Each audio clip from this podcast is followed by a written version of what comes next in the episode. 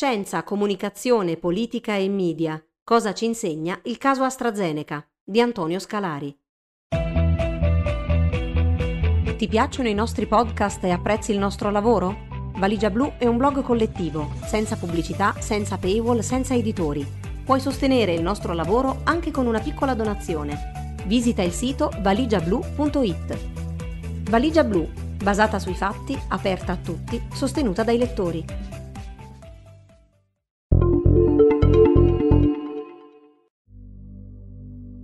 Incertezza scientifica, infodemia, comunicazioni istituzionali poco chiare e contraddittorie, scontri tra addetti ai lavori, media poco responsabili, decisioni disorientanti. La pandemia e il caso della sospensione del vaccino Oxford AstraZeneca, una crisi nella crisi sanitaria, potrebbero contribuire a facilitare la comprensione di alcuni aspetti del rapporto tra scienza, società, politica e informazione, di cui si fatica a prendere coscienza, preferendo spiegazioni di comodo e narrazioni semplicistiche. Comunicare la scienza, soprattutto in circostanze come queste, è un'attività un po' più complessa che spiegare ad una platea di somari che 2 più 2 uguale 4, com'è nella visione di qualcuno.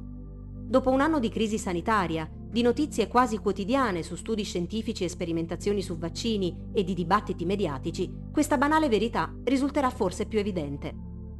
Se c'è un problema di comunicazione e di comprensione della scienza, le principali responsabilità non vanno rintracciate nell'ignoranza, nell'ottusità o nella irrazionalità. È assurdo ripetere mantra come bisogna insegnare il metodo scientifico a scuola, come se il problema fosse che nelle scuole si insegnano Cicerone e Ovidio e non la statistica.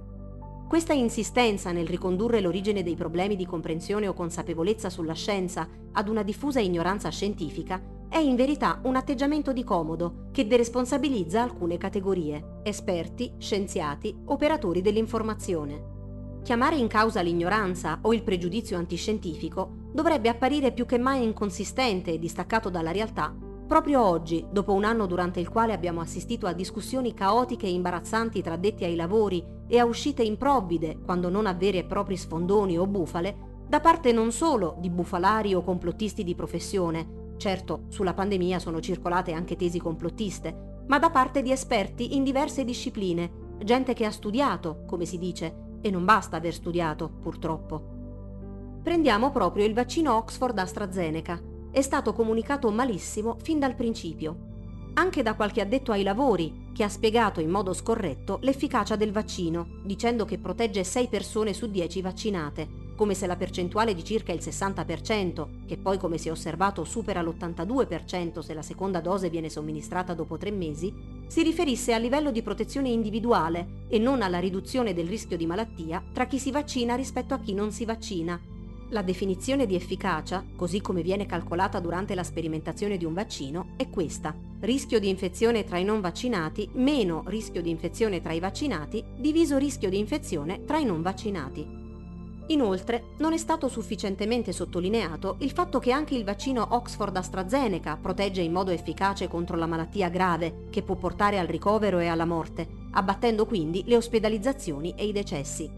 Tutto questo ha contribuito ad applicare su Oxford AstraZeneca il marchio di vaccino di serie B, tanto che ci sono stati casi di rifiuto di questo vaccino perfino tra i medici. Medici, inteso? Gente che ha studiato all'università e mica su YouTube, come ama motteggiare chi canzona l'ignoranza. Com'è possibile?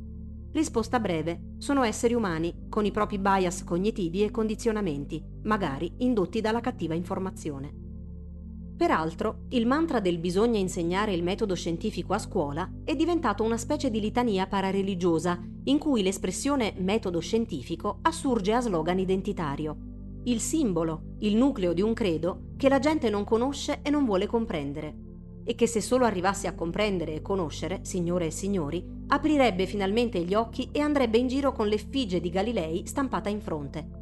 Il problema però è che nemmeno la gran parte degli esperti che vediamo in televisione da un anno a questa parte probabilmente saprebbe dare un'illustrazione chiara di cosa sia il metodo scientifico, anche perché sul metodo scientifico, e non esiste poi il o un metodo scientifico, potrebbero esprimersi con maggiore competenza filosofi della scienza e storici della scienza.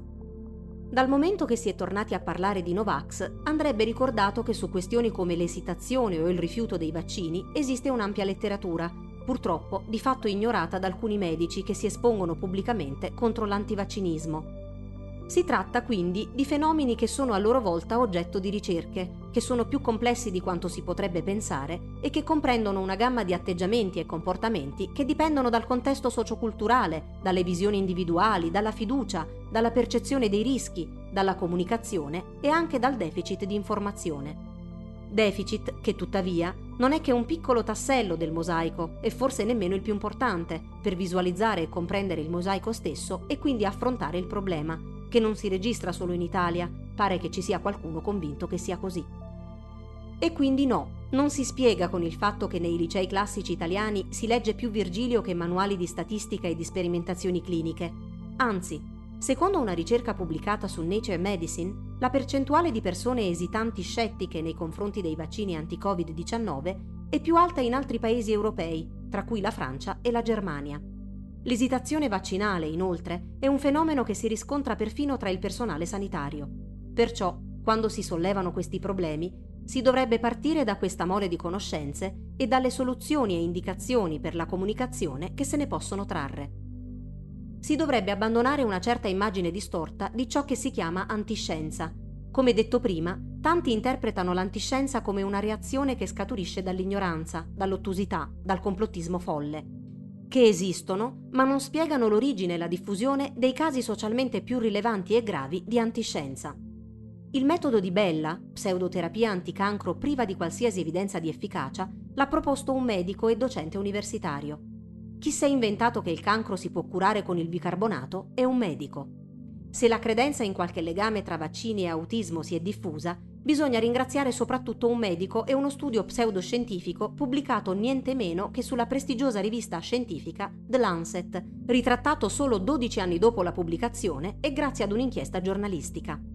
Non mancano poi tra i medici sostenitori dell'omeopatia. Forse è la comunità medica per prima ad avere al suo interno una relazione complicata con il metodo scientifico, magari anche per gli interessi personali che possono spingere qualche camice bianco ad abbracciare e consigliare pratiche e terapie prive di efficacia. E questo vale magari anche per qualche farmaco in commercio, non solo per le pillole di zucchero omeopatiche. Non mancano altri casi di gravi responsabilità all'interno del mondo scientifico. È noto che illustri scienziati si sono messi al servizio di alcune industrie per negare i danni alla salute causati dal fumo, il buco dell'ozono, l'esistenza e le cause del riscaldamento globale scienziati, non i social, e per interesse o ideologia, non per ignoranza. A ben vedere, in una storia universale dell'antiscienza, comparirebbero molti più nomi di scienziati, anche celebri, che di anonimi ignoranti, somari, social, eccetera. Quello che è successo con il vaccino Oxford AstraZeneca non è né la vittoria dei social che hanno imposto lo stop alla politica, né il trionfo dell'irrazionalità, come si legge sulla Repubblica è il risultato di una decisione politica, cioè determinata sia da considerazioni di opportunità e che magari guarda anche al consenso, sia da valutazioni scientifiche su dati ed evidenze. Ma alla fine sono stati i governi e le agenzie regolatorie a decidere sulla base di questi dati. Ma un'interpretazione razionale di questi dati non avrebbe dovuto suggerire che non c'erano ragioni per sospendere il vaccino? Questo è l'interrogativo che dovrebbe far riflettere sul difficile rapporto tra politica e scienza durante una crisi. E no, non la politica dei populisti, che oggi non sono al governo, mi pare, in Germania.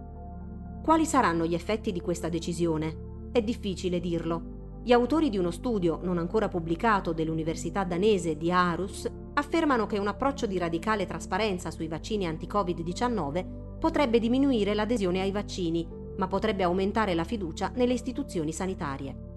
La trasparenza nella comunicazione non è quindi sufficiente nell'immediato per far accettare un vaccino, ma è necessaria per rafforzare quella fiducia che nel lungo termine li rende accettabili per la popolazione.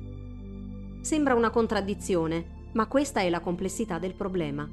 Se poi a riportare casi di presunte morti per vaccino sono alcuni quotidiani, che poi danno la colpa ai social media con titoli sensazionalistici che mettono in allarme una parte dell'opinione pubblica, il quadro nell'ecosistema della comunicazione si complica.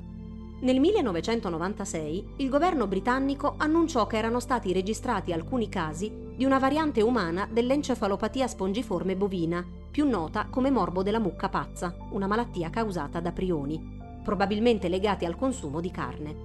Per anni, dopo la comparsa dei primi casi della malattia tra i bovini nella seconda metà degli anni Ottanta, il governo aveva rassicurato l'opinione pubblica affermando che il rischio di una trasmissione della malattia ad altre specie si poteva in sostanza escludere, a dispetto di alcune evidenze che dal 1990 iniziavano a suggerire il contrario.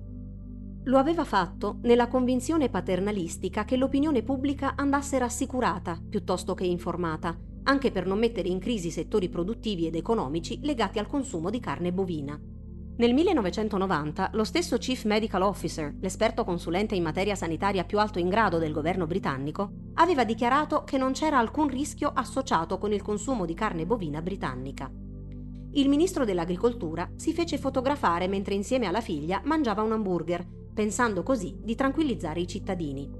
La conseguenza di questo fallimento nella comunicazione delle evidenze scientifiche e della gestione e comunicazione del rischio fu che le vendite di carne bovina crollarono comunque e con essi anche la fiducia dell'opinione pubblica nelle istituzioni e negli esperti del governo.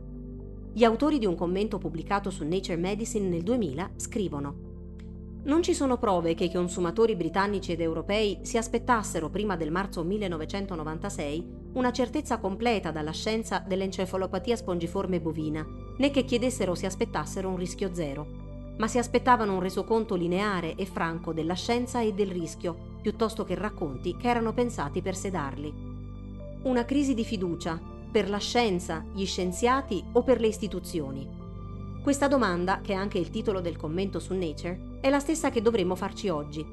La fiducia che viene meno non è nella scienza in quanto tale, come impresa culturale collettiva o insieme di saperi, quella che può venire messa in discussione, durante una crisi come quella che stiamo vivendo, è la scienza così come rappresentata da alcuni singoli esperti o dalla scienza istituzione, cioè dalla scienza rappresentata da accademie, comitati tecnico-scientifici, agenzie regolatorie ed enti tecnico-scientifici governativi, che con i loro diversi ruoli contribuiscono al funzionamento della stessa democrazia.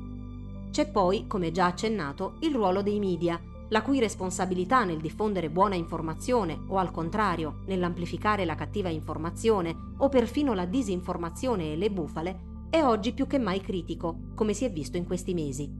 Le lezioni che la pandemia può darci sul rapporto tra scienza, società, politica e informazione sono già molte. Speriamo che servano per il futuro.